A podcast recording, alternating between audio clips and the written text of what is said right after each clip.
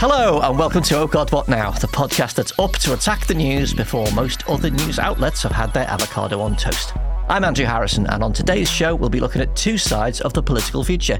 First, we thought populism was dying, but what if we were wrong?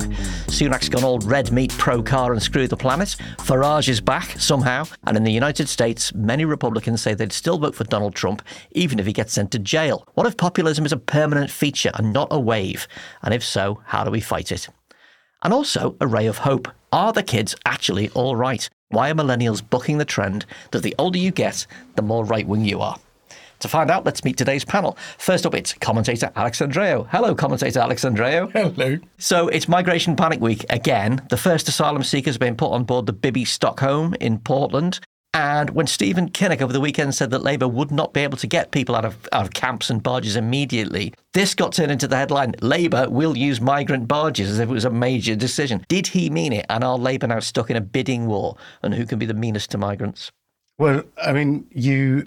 I don't know if you watched the actual interview. I'm never up that early.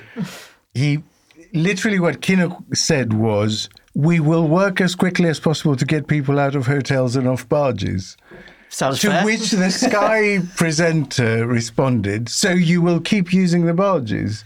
And he said, Well, we'll inherit a mess and we can't just magic everyone somewhere else on day one. Labour to leave dog Cue headline. Yes. I mean, it, hugely overinterpreted. They probably don't particularly mind it, to be honest, because uh, people who are uh, sort of leftists who are interested in politics have probably heard this explanation already a dozen times. And people further out that uh, uh, maybe Labour are trying to attract are just seeing that big headline. So, but I mean, it's just grossly overinterpreted. And I think it denotes a stance on the part of the press. They really are out to get Labour at the moment. Um, and they're really not satisfied with anything that sounds reasonable, mm. whi- which I think will be a huge problem going forward. Because, uh, you know, we've become accustomed to such profound state dysfunction that if you look at areas like Brexit or mm. housing or immigration, to say that the solution is build more houses, improve our relationship with the EU, process the claims in a, in a timely way, it sounds almost glib. Yeah. Right? It sounds like it couldn't be that simple, or this lot would be doing it. You exp- the, the public have come to expect some sort of magical, very clever solution. You know, we will pack everyone up and send them to Ascension Island. Well, this is what I want to ask you about. What did you make of the Home Office backpedaling frantically to say, well, we're not really going to send anybody to Ascension Island? It just seemed to like that was another one that seems to generate itself. There's- listen, there, I think this is one story that we are very, very safe to ignore. I think I can say. I mean, it, look, they announced they would be looking at barges two and a half years ago. They bought the Bibby Stockholm in uh, 9th of April this year, and they've they've only just put the first handful of people on it. So, how long do you think it will take them to set up immigration camps on some uninhabited island in the Pacific, clear it through the courts, and s- start sending people there before the next election? I'm not setting me Clark for it. Yes.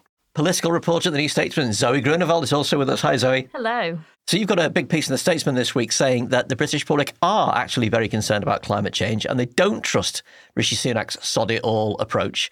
51% of people said the government should spend more on public transport than provision for cars. 40% supported LTNs. What advice, this flies in the face of what Sunak's all about at the minute, what advice should he be taking as he reads his New Statesman while having a latte in Santa Monica? I'm not sure he reads the New Statesman actually, but um, I think if, if he did, the thing he should be taking from it is that um, the public are not in support of this new potential culture war that he's started about the environment. So yeah, the the polling company we used, Redfield and Wilton, found that about 82% of people said that climate change had mattered to them in the last month, right? And that was up there just behind the NHS and the cost of living. So top 3 priorities, environment was one of them. There's a huge discrepancy there because they also think that only 35% of people think that um, Sunak is committed to his net zero target. So there's a huge discrepancy there between the people who want something to be done about climate change and the amount that actually think Sunak is doing something about it. Also, do they think that Sunak is a man of his word? Well, well, clearly not. They don't think he's committed, even though he's come out and said that he is. Um, I think what was also quite interesting about the results. So you spoke about low traffic neighbourhoods, and we also did some polling about um, ULEZ as well, and we mm. found quite quite similarly that quite a few people were in support there was a sort of about a quarter that, that weren't. And then there was quite a large amount of don't knows. And I think what this shows both parties is that there's still quite a big sort of understanding gap in the general public about what low traffic neighbourhoods and ULEZ actually mean for them.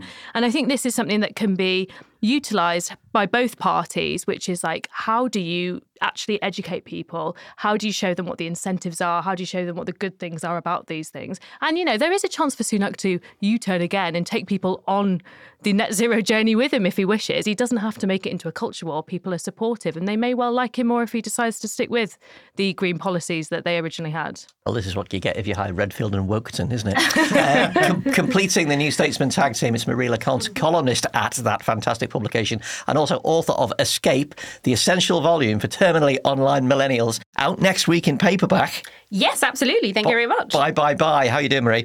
So I'm very well, thanks.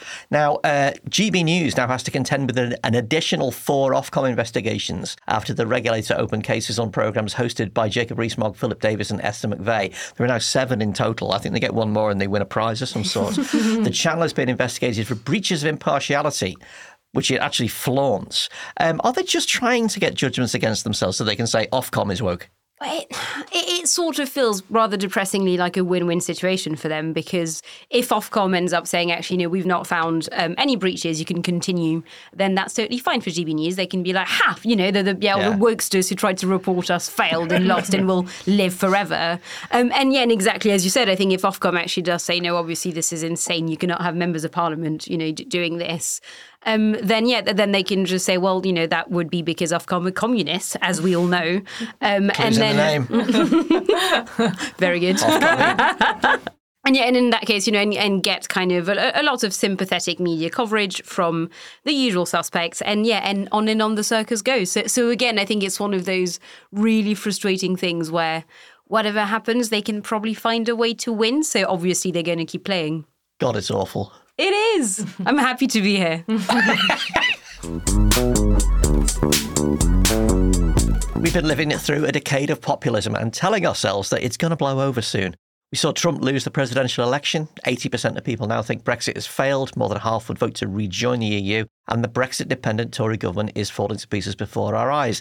And yet, far right parties are still in power or taking power across Europe. And at home, the populist playbook isn't spent. We were just talking about how Sunak has thrown himself into a populist, authoritarian, anti environment stance. Even Nigel Farage has been able to resurrect himself. And The Guardian characterised the Conservatives' knife edge victory in Uxbridge as the return of the sour spirit of Brexit. Do we have to stop thinking of populism as something that will burn itself out and get used to having to fight it in perpetuity? Alex, was there ever a moment, maybe perhaps when Biden won in 2020, that you thought actually populism is on the fade now? Yeah, yeah. was. I, f- I fully own up to that. Um, I, I thought that Trump would need to be beaten once rather than several times, especially after January the 6th. I, I kept thinking that there is this line that at some point will be crossed and that there is a, a sort of a rump of the Republican Party that will be turned off by it. And I think it's a feature of, of my generation's sort of psychological makeup in a in a weird way. You know, my my life started entirely analog and is now m- mostly digital. My parents were born just before and during the war. Um, my my two grandmothers between them lost seven children either at childbirth or to childhood diseases, um, and you know of my parents' generation, sort of one in 10 went to university, and, and nine in 10 of me and my cousin's generation went to university.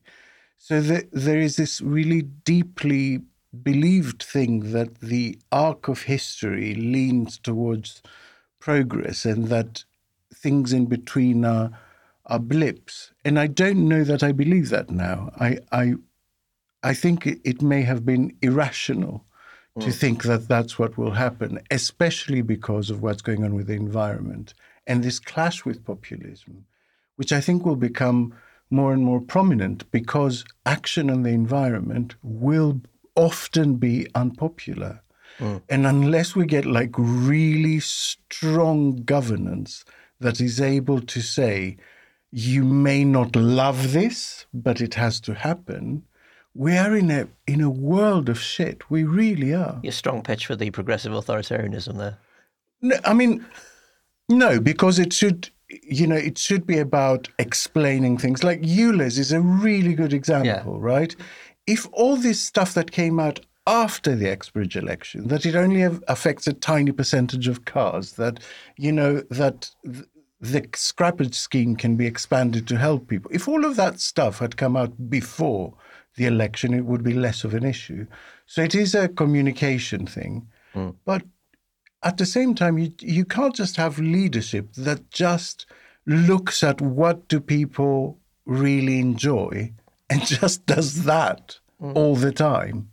We've been in a kind of an open air worldwide seminar on this stuff for about a decade now, and there are, you want to be really reductive about it. There are two sides to populism. There's the side that talks about elites in order to sort of set the public against the institutions that protect them from kind of overweening centralized government. Uh, that attacks things like the BBC or the courts or the civil service. And the other side is that you refuse to accept that there's any such thing as a complex problem. You do cakeism. Everything can be solved by the most simple thing, usually that a guy in a pub could come up with. Now, cakeism has taken a real battering in Britain over the past decade, but the, the elites angle seems pretty intact. We hear more about elites now than ever. What do we do about that? Are we ever going to get out from the, the I, elite I, discourse? I don't know that cakeism has taken that much of a battering, by the way, because if you look at that people yeah, but yeah. on Brexit, but if you look at Sunak's um, new stance on the environment, that is exactly what Yeah. he's he's saying. We can dig up more fossil fuels, burn it, and still reach our net zero climate. And it's like, how? How are you going to do that? Um, that that is classic cakeism. But on the second, yeah, the elite stuff. I mean, it's it's almost comical at the moment to have these super wealthy donors, these these press barons, these entitled telegraph journalists, or these university professors like Goodwin, telling everyone else that they're the establishment, that they're the elite. It it no, is- that we're the elites and they're not. They're yeah, the kind of telling everyone else. That's Yeah, what yeah, I'm oh, saying. yeah, Te- yes, they're telling everyone else that mm. they're the elite, and I, it, you have to do a double take sometimes and go, "I'm I what now? Mm. Mm. I'm really not." Well, I mean, the bad news is we're all elite in this room apparently because we do a podcast, and that's it. That's elite behaviour. And again, I'm currently wearing a T-shirt I found in the street, so I don't So know if that's a elite behaviour total or not. be- But that's vintage, so it's recycling. Therefore, it's elite.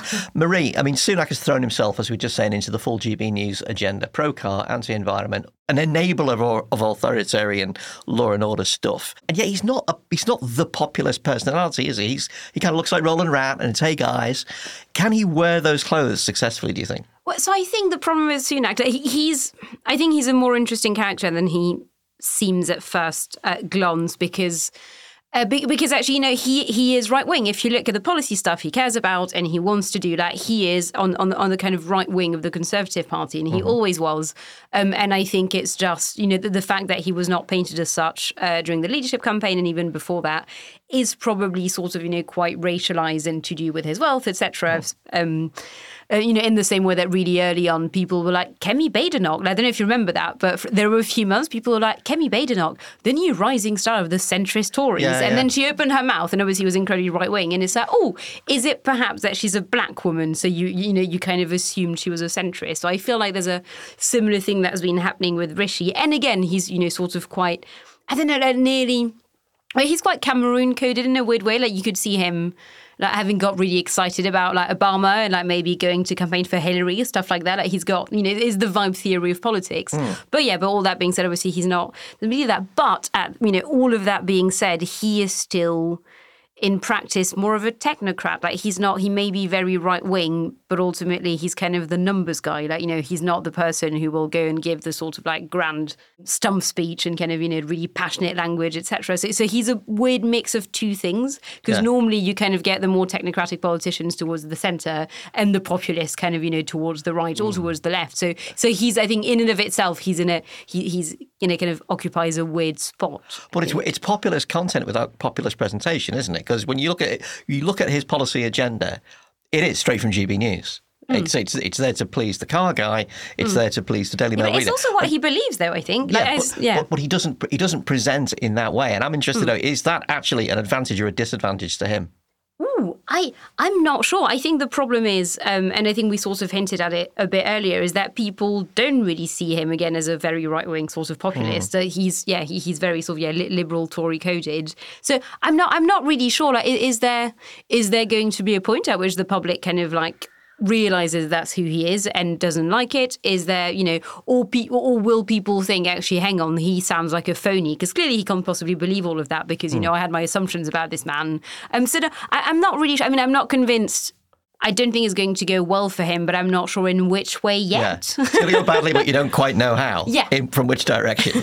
yeah, um, the sudden reappearance of Farage with the worst possible thing, a good point about banks, kind of amazed me. Does uh, does is he a symptom of something that a chunk of the British people want in politics, which is a permanent kind of lord of misrule, permanent disruptor fella, because he just attaches himself to whatever happens to be the next thing along the kind of populist conveyor belt. He doesn't seem to have a core agenda. It's just what can I leap on that will put me He just really loves attention.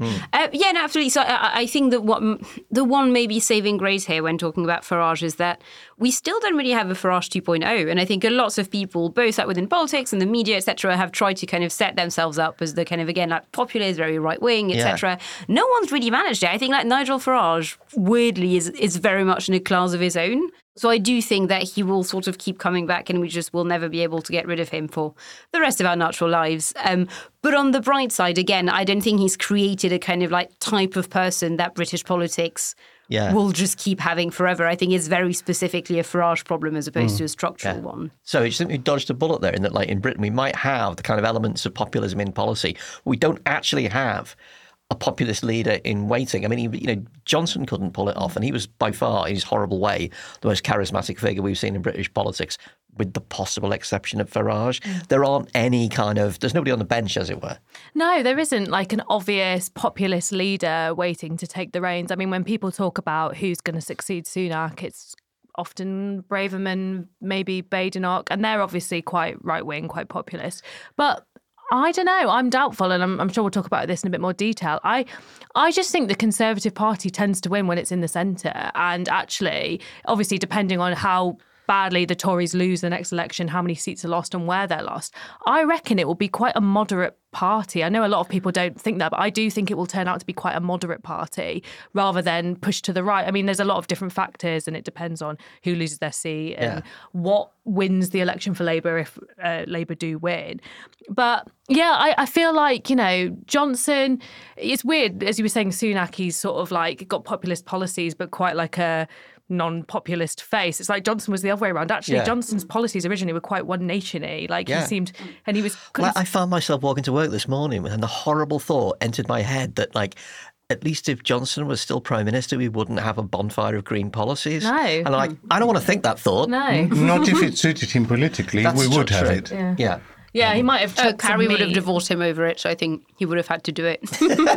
True, and he had Goldsmith, I, I think he's Goldsmith. ready for the next one now, so I don't think it would have stopped him. But yeah, no, I can't. I, I think you're right. I think we've always, we've not ever quite like gone full force populist leader. Like we've always like maybe had like a little bit there, but there's been something more to it. And yeah, I, I feel like generally the British public tend to be centre right and therefore not very populist. It's the answer to why we don't get these people actually contained in the pages of Britannia Unchained, which is the British actually prefer football and pop music. We Very, do, very, actually. yeah. I think we Yeah. do. I'm sure. I'm sure that's true. And um, you know, all our politicians at the minute, yeah, they just no, no one's like that charismatic, that attention grabbing, are they? Like, we haven't really had a really charismatic leader for a while. I mean, people talk about Johnson, but like, he was pretty disliked by a lot of people as well. And I do think that the 2019 election where he became prime minister, people think that's all to do with how great you know how how well liked Johnson was. But a lot of people were voting for Johnson through gritted teeth I think. Um, so I think we can overestimate how popular Johnson was as well. So I'm interested to know why you say that you think that after what happens in the next election, it might produce more of a moderate hmm. Conservative Party because the received wisdom is they're going to go through the, nine, the what Labour went through in 1983 or 2015, hmm. push themselves further to their own extremes, and spend like five to ten years in a psychological turmoil hmm. as they work out that the thing they really really like is not really really liked by the electorate. So why do you think that's not going to happen? So I think there's two options. There's like two outcomes, but obviously they're quite. There's a few changeable factors, but like I genuinely believe that if if the election Labour win and um, it's seen as a referendum on how popular Starmer was, and Labour win and, and Starmer's got a lot of popularity, then I think you'll definitely see a shift towards the centre. If, however, because they'll want to sort of emulate, they want to create the, the newest thing that's a bit like Yeah. Starmer. If, however, they Labour win, but there's lots of questions about why Labour win, were they just a protest vote? I think there'll be a, a, a large like a section of the Conservative Party who say we should have been, we should have had more red meat, we should have really pushed on immigration, we should have done that, and I, and I, th- I do think that will happen. Mm. But I do think actually, if you look at what sort of seats are at risk of being lost, you might lose quite a lot of those right wing red wall Tories and keep a lot of the sort of safe seat moderates. And you're mm. looking at the sort of the Mordaunts and people like that, who I think are quite likely to actually grab power and to keep the Conservative Party harnessed quite closely to the centre. I don't think it will prevent the argument. Yeah. And I think you will definitely still hear those NatCons going, you know, mm. No more immigration, you know, all social workers, all, all care workers must be from the UK. But I, I actually don't think when you look at the influence, it will be a right leaning influence. So I should put my fiver on a Penny Mordaunt versus Miriam Cates James contest. Cleverly. It's Think obviously Yeah, going to James be James Cleverly. Cleverly. I don't know why. I mean, yeah, I, Okay. I've not put any money on it because I'm not a betting woman, but like, he strikes me as the obvious. But no, so one last point. They're already doing hatchet jobs on him. Well, yeah, so by no, the way. he's yeah. There must be rivals in the wings that are briefing against him. Um, I was going to agree. So the, the other point as well. So I did a piece recently on the kind of on, on the fact that the right of the Tory Party is being very vocal at the moment, and the centrist not so much. But actually, what's really interesting is that when you talk to them, to the kind of more centristy Tories, what they say is like, you know, we currently we're busy just letting them tire themselves out. But what we're doing is actually uh, we've got quite a tight grip on all the selections. And actually, if you look at the candidates picked in the in Conservative, win- you know, winnable seats, of which there are, you know. Three. Um, Easy to look at then. Yeah. uh, you know, is it- but you know, a, a lots of them are actually so apart from maybe Nick Timothy, who's kind of his own wing of the party, but like everyone else is actually just like quite centristy and quite bland, middle of the road conservative. So again, you know, I, I can't really think of any massive right wing firebrands that have been selected anywhere. So I think again, uh, they're kind of playing the long game at the moment. I, I'll disagree slightly, not with necessarily the outcome. I think it's a perfectly possible outcome, but with the the, the mode by which we get there, because I I have the feeling it's not actually that rational. I, I think our politics are a sort of um, what Komijarewski used to call uh, chocolate box variety naturalism. The, you know, the, they're sort of cast like commedia dell'arte. The reason we don't have another Farage in the, you know, that we can spot is because Farage hadn't, hasn't left the fucking stage. So no one can step into that stereotypical So like musical chairs. role. Somebody's in that Well, seat. w- w- yes, absolutely. And so I think to a huge extent, what, what direction the Conservative Party takes going forward depends on which power brokers within the Conservative Party will decide that the next election is it for them. Um, and sort of step away, and the the people who step up to fill their positions, which I, I think is too much of a moving puzzle Yeah. for me to to confidently predict now which way Mm. it's going to That's go. That's no right? fun. That's why you're not a columnist. I might be wrong, but at least I'm certain. The Yeah. columnist's job. exactly. Thank you very And- much. And, and the other thing, again, tying into the, I, I'm going to run with this chocolate box Keep going. politics I like idea. the now. commedia dell'arte one, but ours the- good. Well, because You know, the, actors made of chocolate. Like, the- we, we can mix them. I think. no, because it's it's basically a selection. You want a, Yeah, a yeah. couple of each, right? You don't want a, a box that has 15 caramel and, and no. Um, Otherwise, you buy Maltesers. yes. Yeah. Um, and, and so the other thing I was going to say on that same metaphor is that very often you don't know what the chocolate is until you bite into it. And, and actually, people who look one way on the way up, um, you know, are playing a really specific game in order to get to the top. And how they react then to having power, to having the real leadership, is not something that is completely predictable. Are you saying Boris Johnson was the Turkish delight? I Right, and you go, bloody hell, I wasn't expecting that. Literally. I Um, quite like Turkish delight. But I do as well, yeah. and he's actually Turkish. I know, so yes. Oh no, no! I was just going to say like, that, that this is generally very good analysis. I think on how power changes people psychologically. But my main thought was like, you didn't read the little paper to find out which is which. That's insane behaviour. Like you just take chocolates, not knowing what they're going to be. people don't read the manifesto, Marie. I'm- I do read the paper. no, no, no, no. that, Actually- that wa- I, I was not. That I was Yeah, I'm just sorry, talking I about won't the have chocolates. that. I read the paper obsessively, and I get good. really Thank upset God. if the paper gets lost. Yeah. Oh, thank God. But okay. often they are very difficult to tell. Like you get one that is three parallel straight Oh, yeah, lines yeah, and yeah, one that is yeah. like three parallel wavy lines, and you're like, these two look exactly the same. the bit of paper is known as the instructions, by the way. The instructions for the chocolate. Um, so It's my second language. I'm so sorry. this is how we. This, you don't get this on the news agency. Analysis of politics in the medium of the chocolate box.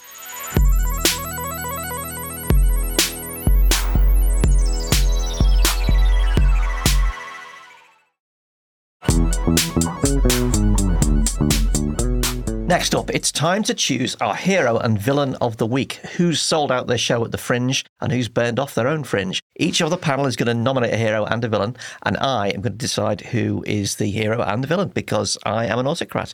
Marie, who are you nominating as hero and who is your villain? Uh, so my villain is David TC Davies, the Welsh Secretary of State, uh, because he released a leaflet that, that was called out as uh, racist and quite a bit of a dog whistle by uh, GRT charities and associations. So kind of talking about Gypsy and Traveller Side coming to your area soon and really, really encouraging people to write in to the Labour Council to let them know what they made of that. Um, which is just a bit like, I don't know, it feels, you know, it's 2023, like must we still do uh, sort of, you know, th- th- that sort of attitudes towards uh, travelers. Mm. Um, so that that was quite depressing. Um, and also, again, you're a Secretary of State. Please, please do your job instead. Just Did he actually know. have Conservative on his leaflet? Uh, oh, good question. Because they're I'm all yeah. not doing that now, They're- aren't they? Yeah, and they're even like green or like other colours entirely, which is quite funny. So make them red. Why Um, not? so my, my, my hero is a bit of a bold choice uh, because we do not know who it is. But very specifically, I am nominating the person who told the Times that they refused an honour from Liz Truss because it would be, I quote, humiliating. because that made me laugh so much. That is brilliant. That finally some self awareness. Two people knocked back the honour, didn't they? They did, but yeah, but one specifically said it would have been humiliating. now, you're an insider. Who do you think it might be? I, I genuinely don't You know. You must have some kind of, you know, spider No, sense honestly, no, idea. because we don't even know what kind of honour it was. Okay. So I think that probably would have helped it. put Yeah, down, but exactly. It yeah. might have been an uh, OB for someone. But yes, I just found that hysterical. I'm sure we can work something out. Oh, what's what's your um, nominations, Alex, for hero and villain?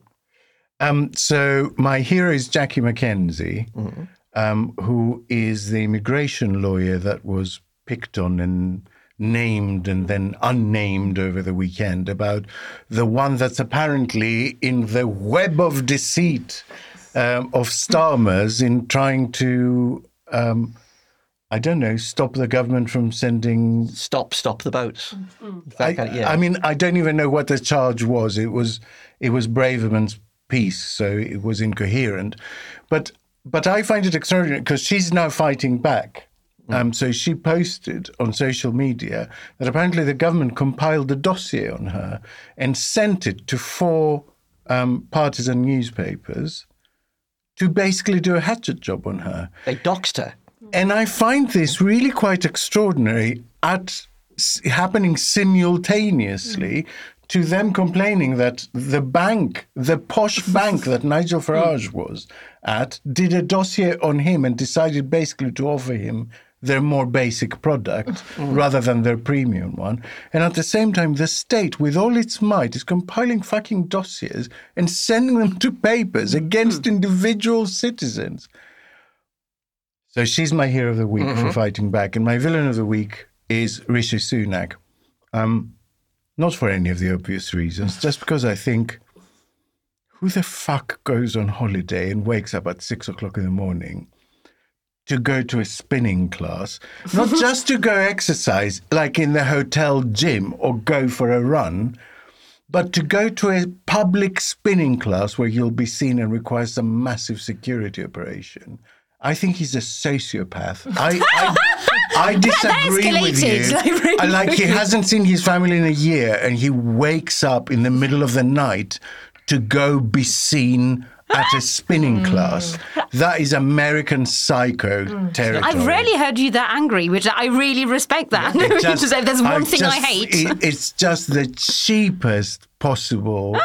It's not just a spin class, Alex. It's a Taylor Swift themed. Oh fuck! Okay, fine. No, no. Okay, I'm on board now. Oh my No, Jesus you're not. Christ! Oh, yeah. Sorry, you're No, on I board just with really me. hate yeah, Taylor yeah. Swift. Oh, yeah, yeah, yeah. I was going to say that just makes it worse. Yeah, weirdly, that's Yeah. clinched it for me. Yeah, fine. This is where Zoe outs herself as like a, a full-on Swifty. Swifty. Uh, yeah, tattoos. I actually am. but I've got everyone ears all else- ticket. So- yeah, okay. Zoe Grunewald, hero and villain. Speak, Okay. your, speak your truth. I've got 200 um, heroes this week um, because I'm cheating a bit. But I think the uh, team of scientists working at the high security lab in Wiltshire on the next Pandemic. pandemic vaccine are doing a, a great job. Um, I also think they're probably under, you know, attack on social media today from all these COVID conspiracy theorists because obviously if you're already preemptively working on a vaccine, you can just imagine what all the anti-vaxxers are going to be saying. But they're obviously doing a really great thing, which we'll all be very grateful for when we all get bird flu in two years' time or whatever. Um, that's just a prediction. That's not. Yay. Yeah, I don't. If we do get bird flu in two years' time, it's not because I had some secret. Yeah, yeah, yeah. Thanks. It- it- this will turn up on YouTube. Yeah, It's it like, will. How did this woman know? Yeah. What? How she's in on the end. the Negroni swilling media elite, they're all in on it. the Light newspaper will do a story on you or Yeah. something. Yeah. Okay. Um, my villain is also Rishi Sunak at the spin class, but also I'm adding in Matt Hancock because Oh. there's two reasons to this, right? So Sunak spin class holiday, I think shameless opportunism. I agree with you. I think it's very cynical. You know, he's trying to be in touch with young people and their love of Taylor Swift. I just think it's very cynical. He could have done. You're telling me he couldn't have just gone on his You could have gone at home, downstairs and had a swim. Yeah. I mean, come on. Yeah, but I'm adding in Matt Hancock because I don't know if anyone saw Yeah. his annoying TikTok video of Yeah. him doing the I'm Just Ken song, miming the I'm Just Ken song from the Barbie movie. And I think they're both villains for the same reason that they're just jumping on these media trends to try and buff themselves up as, you know, darlings and, Hmm. and get support from young people. And I just find it super irritating because it's so cynical, it's so cringy, and it's like just do your fucking job. Uh, Hancock video is like a natural contraceptive, isn't it? Oh, it? it's just Like, so awful. It will kill anyone's boner in 10 seconds flat. Yeah. Also, this man was the Secretary of State for DCMS, and the camera quality Very Yeah. poor. so bad. I mean, I know he's on a beach, but like the camera's terrible. Okay, judgment. Um, I'm going to give hero has to go to the person or persons who knocked back an honour from Liz Truss because they're absolutely right and they speak for us all because it would be the crappiest honour of the of the lot, wouldn't it? And also, Liz Truss must know who it is, so I really like yeah, saying, "Mate, really come on, like that. Thanks for the not gift, like- but Jesus." It's the sort of thing that in 10 years will end up in Who's Who with an asterisk. Of a villain, I'm I'm going to hive off Matt Hancock from Rishi Sunak because we'll be calling him a villain all the time. I am giving it to Matt Hancock on his own because at least Rishi Sunak going to a spin class it has a purpose. It is at least exercise. It may be, as you say, sociopathic and terrible thing to do when you're on a family holiday, but at least he's trying to get fit. This was just craven need for cringe. attention and the yeah absolute cringe inside out. What does um, Roman say on Succession? I cringe so hard I turned into a fossil. That's what would, that's what that clip would make you do. Now, the perennial battle of humanity young versus the old. One of the reasons many of us thought that populism might fade away is that the boomer generation will soon lose its position of majority voting power. And the usual rule, though, is that the older right wing generation gets replaced by a new generation who get more conservative as their mortgages and the other miseries of life start to kick in. Except it looks like that's not happening now. Millennials are bucking the trend and getting more liberal. So, what's that going to do to politics? And why can't these millennials put down their avocado toasties and frappuccinos and hurry up and save us? A bit of background, right? Okay, I looked at various graphic representations of, of demographics. The population is going to age before there is a younger majority, but the bulge, if you can envisage a bulge that's currently 20 to 45, it's as big as the bulge that is currently 50 to 75. So Yeah. it's going to slot It's in so quite very nicely. surprising, right? Yeah, it's very. It looks like it looks like one of those ancient, um, you know, those kind of clay dolls, sort of fertility women. It looks exactly like that. So they're going to slot right into place, and their opinions and their their their beliefs are very different. Over the next fifteen to twenty years, millennials will start to outnumber boomers. Luckily, we've got two under 30s on the panel to balance me and Alex with our Who Remembers the Summer of Love You say under 30. Are you under 30? Yeah, yeah. Now you've said I, I am one hundred. I have Are you never been definitely- more. Are you sure about that? Yeah, oh, like 100 percent. Yeah, It's I, a- my, my passport is in Canada. That's why I can't show it to you right now. Fantastic. When Okay. was the Summer of Love, by the way? The second Summer of Love was 90, 1988. All right, okay. And that's the one that I counts. thought you meant the first one. I was No. going to say fuck It was off. when I was when I was born. Anyway, to Zoe, uh, an FT survey in December found that boomers and Generation X. I'm going to do that again. without this right now. No, Alex remembers Casanova. they went partying together.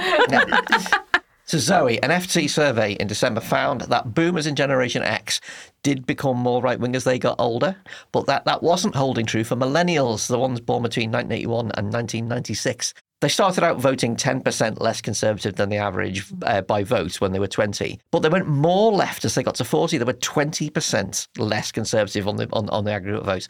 Well, why is this happening now? Is it does it boil down to I can't buy a house, therefore destroy capitalism?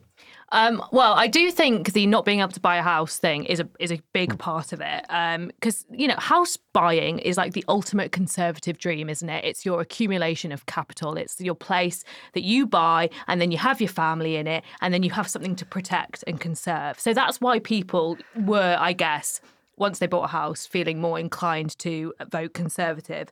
But I also think this is interesting because, and this isn't me being a big Blair apologist. No, that's fine by me. But, uh, but I do think it's interesting because I think like this generation specifically grew up in a time where you know just in in, in 97 there was this feeling of like there's a Labour government and things are going to get better. And I think that feeling is still like in the memory for a lot of these people. And then mm-hmm. things just start, started getting progressively, progressively worse. And then we had 13 years of conservative rule where wages were completely stagnant, house building stopped, prices up. And of course, loads of people pushed into university with these huge student loans that they have no chance of getting rid of. So I think basically what you've seen is a, a- a generation that was brought up with a little bit of hope and then just saw it getting trashed and trashed and trashed again and again. And, you know, house building is a big, house building and house buying is a big part of it. But I actually think it's just this general sort of knock on domino effect of all these things are getting worse and worse. Um, and I think as well that the Conservative government and the Conservative Party just seem to have this general disregard for young people. I mean, remember what Johnny Mercer said um, just the other day in the by elections about, you know, you, you can't have a. How old is Kim? 25. 25? Yeah. Yeah. you can't have a 25 year old in politics, like the in betweeners. Yeah. I mean, that's the attitude that people get from the Conservative Party. You just feel that they they just have this, yeah, dis, dis, regard for young people. You know, they've even let you know nightlife in the UK go to ruin. Um, and then you get politicians like Lee Anderson who like to mock, you know, young people and students, and it just seems very kind of um, they just seem hostile Yeah. to young people, and I think they they pick up on that. We do seem to have an understandably pessimistic cohort of, of young people at the moment. BBC surveyed 16 to 24 year olds in November, and they found a ti- you know just vestigial positivity about the future. Only 17% thought the future in general was going to be better. 20% thought the economy was better. 26% thought the environment would be better in the future. And I bet that's changed since November. Boomers came of age when politics was changed in the country for the. We now have a cohort that thinks it's not going to. How do, how do you think that relates to moving right or left in the future? Yeah, I think young people are kind of a bit void of hope at the minute. I mean, mm. one of the things I'm I hear mostly from my peers and that I'm most worried about is the environment. But there's other stuff as well. I mean, if you can't get on the property ladder, I think a lot of young people are wondering if they'll ever be able to have families. You don't want to have a child if your landlord is just going to kick you out two months later. Um, and I think people are, are, are really worried about that. I think if we had a Labour government, at least they would be able to do something which the Conservative government are stuck on, which is actually have a cohesive plan for building houses because they don't have so many NIMBYs in their party. They actually do have quite a uh, optimistic approach to planning reform and things like that. Yeah. Um, but I do worry, you know, specifically Sunak's kind of vibe shift on the environment as well. I think that is worrying, and that's not the sort of thing we can just kick the can down the road on. Like we need to act now on it. Um, the economy, uh, that's worrying. I don't know. I mean, I think people tend to think that these things go in peaks and troughs, but you know, how how many years of economic turmoil do you have before you kind of ruin a generation's prospects and their savings and things Yeah. like that? So I, I I do understand the sense of fear. and also set in set in stone their political beliefs and their political orientations. Mm. Definitely under thirty, Marie Le Conte. Uh, the FT mm. says that we in Britain and the US we've got by far the least conservative thirty-five-year-olds in recorded history. Mm. I mean, it's really hard for me to talk about that because 35 is actually so far away from yeah, the it's age I years in am. the future that, for you, yeah, like yeah. old people. Yeah. So I mean, does this chime with your you and your? Oh, no, no, it it actually does. And I think it, it is. So I find it kind of fascinating because I've been kicking around Westminster for nearly a decade now. So I've got quite a lot of friends in Westminster and quite a lot of like quote unquote normal friends. Yeah. Um, and, and I think just by virtue of you know the Tories have been in power for that entire time, probably just about most of my Westminster friends are Conservatives. Anyone else, but literally, I think anyone else who does not work in politics is not a Tory. Like, I don't believe I really know a single normal person my age who votes Conservative. And and, you know, and and we're talking about people who are again, you know, in their twenties or thirties, the older ones. Um, so I'm going to stop now with this. Um, and, and and they're more often than not, you know, people on very decent salaries, you know, white collar workers. Um, from quite middle class backgrounds, and yeah, not a single one of them votes Tory. You know, we, do have quite a lot of Lib Dems, uh, which is always quirky, um, but yeah, and then the rest of just you know Labour voters or Green voters, and, and that's that, which is really really striking because then a lot of those people you can tell not that long ago would have naturally been sort of like Cameroons if this all happened about a decade ago. It is. Do you think when we take the long view of this, the, the Conservatives will be seen to have done some really, really bad and inept electoral politics by cutting off the pipeline that used to manufacture their voters? Hmm. Like, get a house, get some debt, start to worry about your tax, then you'll vote Conservative. And they've almost deliberately gone about severing that. Hmm.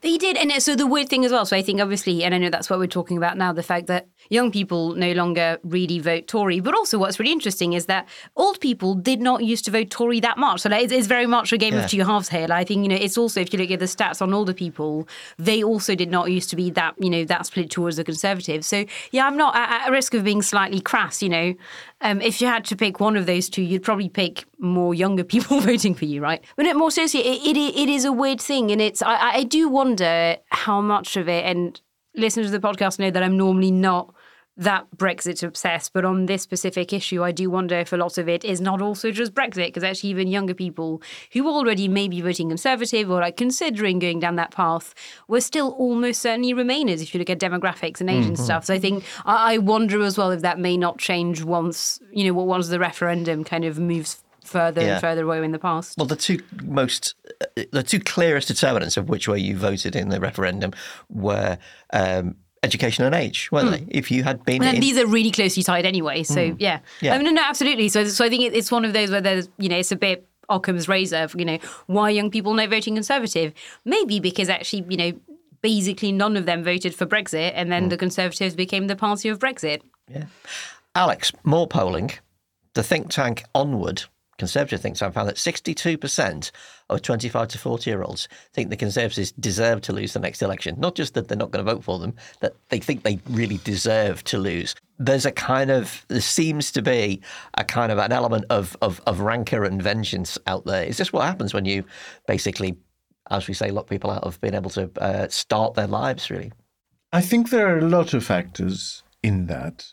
I don't think that had the economics been been different, or had the Conservatives over the last thirteen years built more houses, that eh, sort of twenty to forty five year olds would be cock a hope about voting Conservative, um, because I think the calculation has become more more complicated. It has to do with environmental issues, which I, I think are loom large in that cohort's uh, mind. I think it has to do with ideology. I think I think conservative ide- ideology is quite tired. It's quite hackneyed. It's taken quite a beating. It's discredited. And I haven't seen them move to something else. You know, this is a generation of politicians that grew up with the idea that you can grow the pie exponentially and that wealth trickles down. And that is now thoroughly discredited. And I, I don't see something that I don't see an economic theory, a political ideology there that stepped in to replace it. Like even young people in the Conservative Party, they sort of embrace a, a sort of old fuddy duddyism Yeah. almost to fit in. They make themselves look like, like look and sound like old people. Um, and so I think unless the Conservative Party goes away and sort of thinks quite deeply about what is the ideology we're selling here, what is the what kind of society are we saying that if we are in power we can make happen? I couldn't discern that from Rishi Sunak, for mm. example, at the moment, who is who is a very young conservative politician, right? Mm. If you ask me what sort of country would Rishi Sunak like the UK to be, I really could not tell you. Oh, I know. I I think the Tories are kind of stuck in a slightly weird, twisted fairy tale whereby David Cameron and George Osborne, to an extent, had to work very hard to make the party palatable again to kind of, you know, young metropolitan liberals and younger people, etc. And they kind of got there in the end, and obviously were clearly successful enough that lots of people in, in the capital, either the kind of, I suppose, um, elite tastemakers, whatever you want to call them, did actually, like quite a lot of them, did vote Conservative. And then you have that wave of Conservative MPs who came in and were like, well, we'll never lose again because actually all these people love us.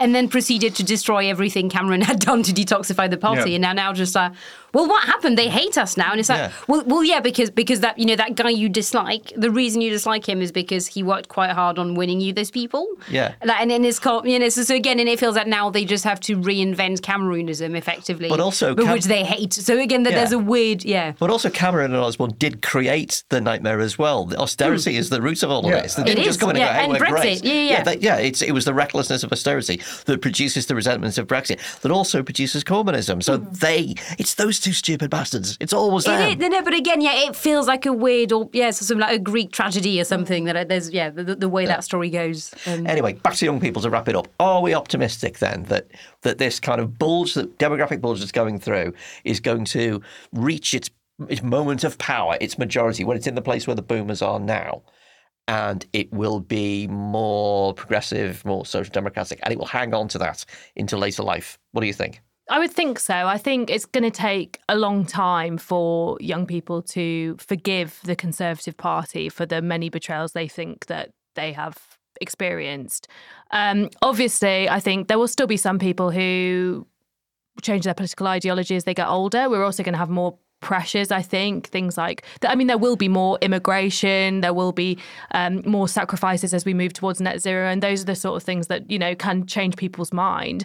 But i do think ultimately and this is you know starmer's bringing labour to, more towards the centre as well i mean maybe he'll capture all those people who would have been conservative but not uh, not in favour of a left wing Labour government. Um, so it's interesting to see how Labour are shifting, and it's interesting to see whether any of those issues actually impact that generation as they get older. But my instinct is that this generation will be more left leaning, more progressive for, for quite a long time.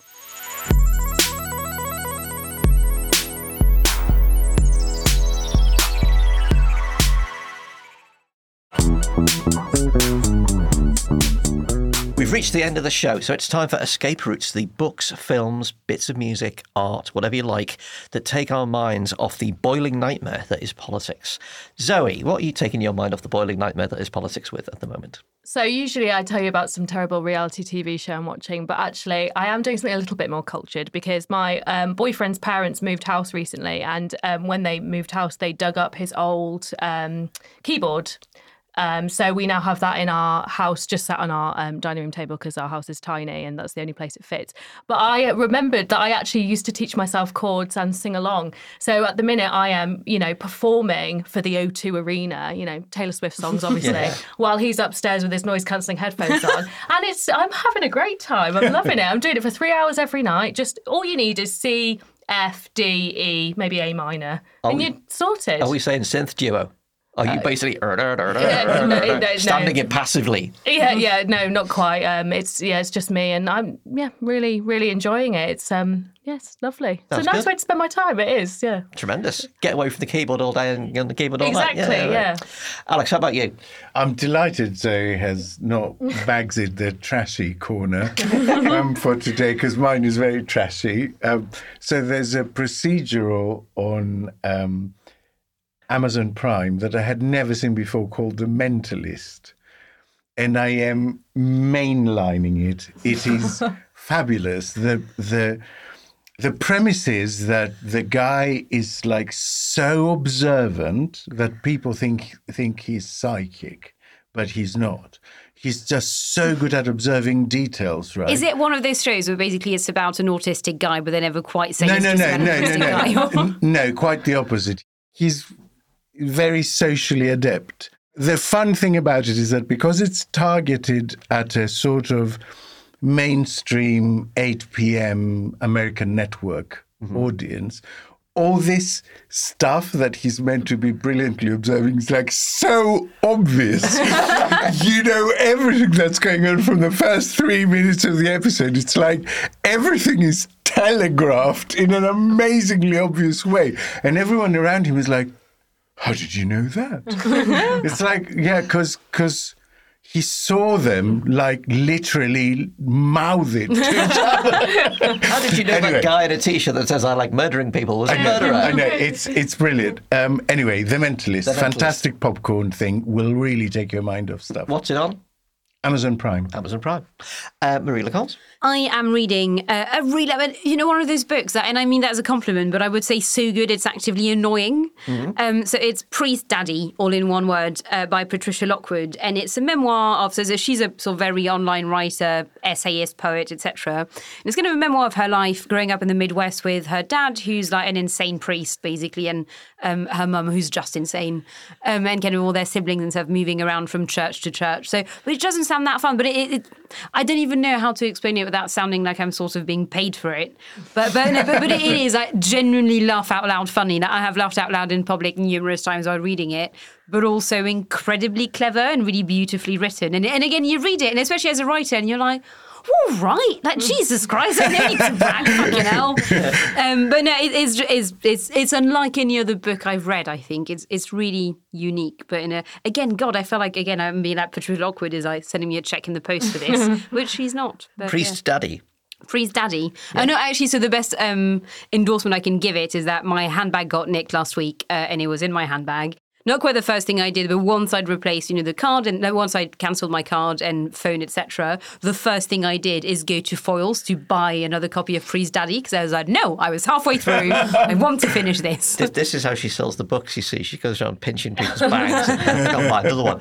Well, mine, uh, I'm I'm a terribly uncultured fellow, and I don't go to the theatre very often. But I went to see The Effect at uh, the National Theatre in London, and it's a, uh, a a revival of a Lucy Prebble play, Lucy Succession Prebble, uh, that came out in 2012, and I thought it was fantastic, uh, absolutely fantastic, mind expanding and thrilling piece of theatre. The, the, the gist of it is we are watching a drug trial. People are being given antidepressants to uh, work out what the effect of it is uh, on, you know, kind of volunteers and relationships begin to develop inside the drug trial, and people are unaware of whether their feelings are real or whether they're counterfeit generated by the drugs. Mm. This then spirals off into um, a, a, a thing that's incredibly intense, um, incredibly um, thought provoking, also extremely funny, brilliant performances. It's been rejigged and remade for an all black cast, and there are residences in there that perhaps were not in the original that have Billie Piper in it as, uh, as, as the female lead. Incredibly well presented. It's kind of in the round, except not fully in the round. There's uh, audience at two sides of the stage. No sets as such. Everything is delineated by squares of light and captions appearing on the stage, and you feel like. Uh, you're, I mean, I've never seen Black Mirror, but I'm told this is what Black Mirror is like. To me, it was like if Lucy Prebble of Succession fame had written a Tharg's Future Shock for 2000 AD, where they kind of they do the kind of um, you know Twilight Zone, take reality, twist it a little bit, but look at the moral. Um, uh, upshot, the moral kind of consequences of a vaguely, slightly science fiction scenario. Fantastic, Well, the effect. sold. Yeah, give it a go. Yeah. Because I'm a theatre critic now. I, I, I talk about theatre. I'm reeling from yeah. the revelation you've never seen a, a single episode of Black Mirror. just never fitted it in. No, Just same doesn't- actually. Yeah, it I'm just old. doesn't I'm- feel. What No, I think what, going- what killed it for me was the tweet that was that oh What is every going on? so like the tweet that was like, oh every episode of Black Mirror is like what if phones but too much and that made me laugh so much I was like mean, I yeah, feel sure, sated that, now. That is the. You should watch the one with Rory Kinnear where he is the prime minister Yeah. and he has to have sex with Oh, actually, I have seen that one. I've seen the I've seen the pig shagging one. Yeah. Nosedive, I think, is m- Nosedive is really good. Is my so favourite I don't like creepy things. No, Nosedive isn't nosedive is about basically your your media ranking, your social media ranking, determining the sort of house you can rent and. Oh, so what if phones but too how- much? but too much, yeah, What, exactly. what, uh, what if China but here? That's what it is, I guess. Social ranking. Well, there you go. We're all culturally charged up now, uh, and that is the end uh, of the Tuesday edition of Oh God, What Now? Thank you to Marie, Thank you. thank you to Alex, My pleasure. and thank you to Zoe. Thank you. Oh God, What Now we will be back on Friday or on Thursday if you're a Patreon backer. So please consider being a Patreon backer. Just search Oh God, What Now Patreon to find out about early shows without adverts on them, exciting merchandise, all that kind of stuff. Thanks for listening to this edition, and we will see you next time. Oh God, What Now was presented by Podmasters Group Editor Andrew Harrison, with Alex Andreou, Zoe Grunewald, and Marie Le Conte. The managing editor was Jacob Jarvis, and the producers were Chris Jones and me, Alex Rees, with assistant production from Adam Wright. Socials by Jess Harpin. Art direction by Mark Taylor and James Parrott. Oh God, What Now is a Podmasters production.